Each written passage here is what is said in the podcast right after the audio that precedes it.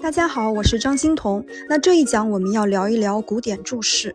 大家都知道啊，古希腊和古罗马的艺术形式是后世模仿和借鉴的源泉。西方经典的建筑都少不了古典艺术元素。古希腊的建筑逐渐发展出三种经典柱子的形式，不同柱式各部分的尺寸比例、特点、细节等各不相同，逐渐被标准化后，通过柱式就可以分辨出建筑的类型。注释呢，有点类似于古典音乐的调式或者文章的语法一样，它起到了确定基调的作用，是建筑的一种视觉语言。注释不仅界定了柱子本身的形态样式，也决定了它所支撑的檐部的形式。古罗马的建筑师 Vitruvius 维特鲁威在他的建筑实书中介绍过古希腊的三种注释，这三种注释英文称为 order，分别是多利克注释 Doric order。艾奥尼注释 （Ionic Order） 和柯林斯注释 （Corinthian Order）。那讲这三种柱子之前呢，我们先来说一说柱子是由哪几个部分组成的。首先，柱子的底座啊，也就是柱础，称为 base。那柱子的主体柱身呢，称为 shaft。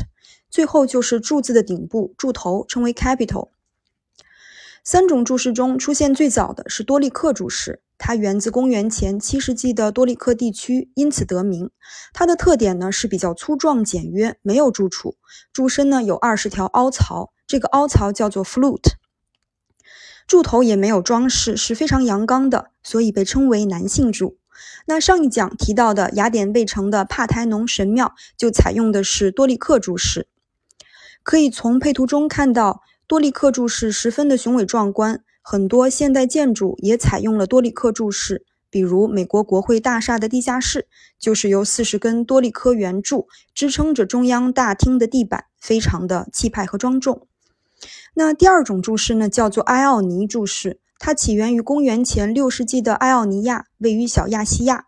它的主要特点呢是比较纤细秀美，所以也被称为女性柱。它的柱身有二十四条凹槽，区别于多利克柱式的主要特点是。艾奥尼柱式呢，比多利克柱式更为纤细，还多了一个柱础 base。那它的柱头呢，有一对向下的涡卷式，英文叫做 volute。柱头上方帽柱的柱帽的地方呢，还经常雕刻有卵毛式 eigen dart。它是一种椭圆和箭头交替排列的装饰线条。比较著名的例子呢，是雅典卫城的雅典娜胜利神庙。这个建筑建在公元前的四百二十年。是雅典卫城最早的埃奥尼柱式的神庙。这座神庙是献给伟大的雅典娜女神的。那用象征女性的埃奥尼柱式也十分的契合。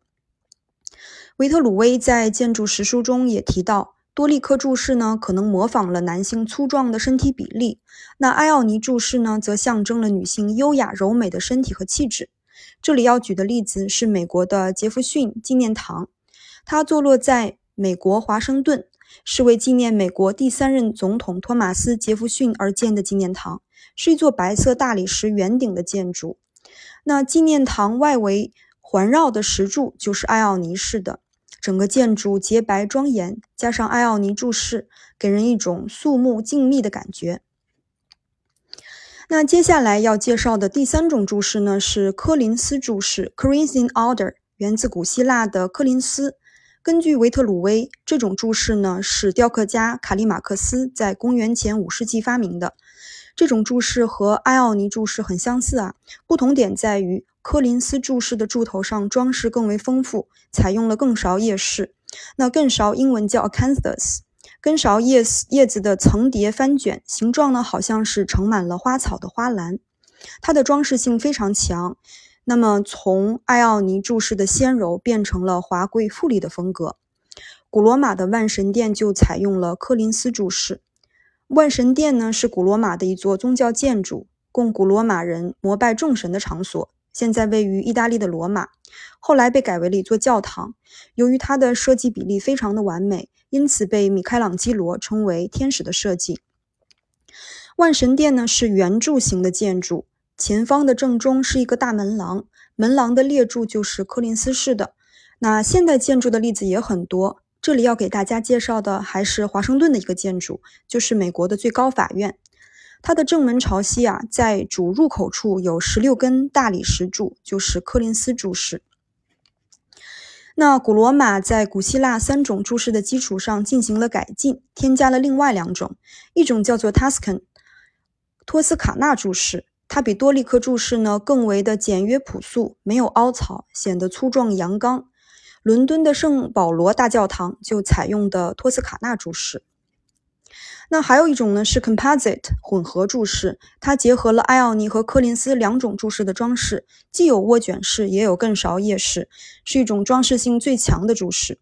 那意大利著名的建筑师安德烈亚·帕拉迪奥在他的很多建筑中都采用了混合柱式，比如说圣乔治马焦雷教堂，它是意大利威尼斯的一座教堂，我也列出了他的照片。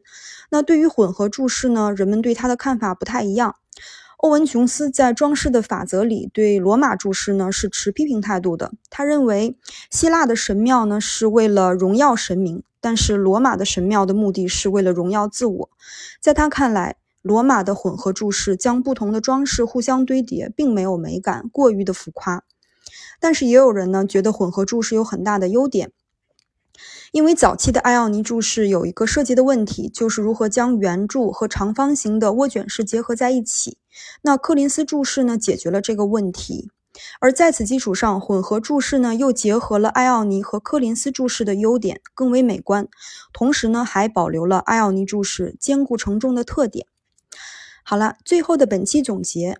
希腊的三种柱式分别是多利克柱式 （Doric order）、艾奥尼柱式 （Ionic order） 和柯林斯柱式 （Corinthian order）。多利克柱式的柱头呢，没有装饰，也没有柱础，是阳刚雄健的男性柱。艾奥尼柱式呢，有柱础，并且柱头上有一对向下的涡卷式 （volute），是纤细秀美的女性柱。那第三种呢，是柯林斯柱式。它最大的特点是柱头的装饰更加的繁缛，用翻卷的更勺叶做装饰，更为华贵富丽。古罗马在古希腊柱式的基础上，增添了最简约的托斯卡纳柱式和装饰最繁缛的混合柱式。好了，一口气说了这么多种柱子，大家是不是有点晕呢？没关系，如果你记不住的话，我教你怎么记。首先是多利克柱式，多利很多利器是最阳刚的。艾奥尼，你把它想成一个小妮子扎了一对丸子头，就是它的涡卷式，很秀气。柯林斯林呢，联想到叶子，柱头有叶饰。然后是托斯卡纳，托斯卡纳摆脱了所有的装饰，最简易。最后是混合式啊，顾名思义，有涡卷也有叶饰，是最华丽。大家比较喜欢哪一种呢？可以留言告诉我。那柱头上的装饰区分了不同的柱式。我们下一讲呢，要展开聊一聊柱头上最经典的装饰。它不仅装饰了无数建筑的柱子，也出现在彩绘手稿、服装、壁纸、花瓶上等等，那就是更勺夜市。好了，谢谢您的垂听，我们下集再见。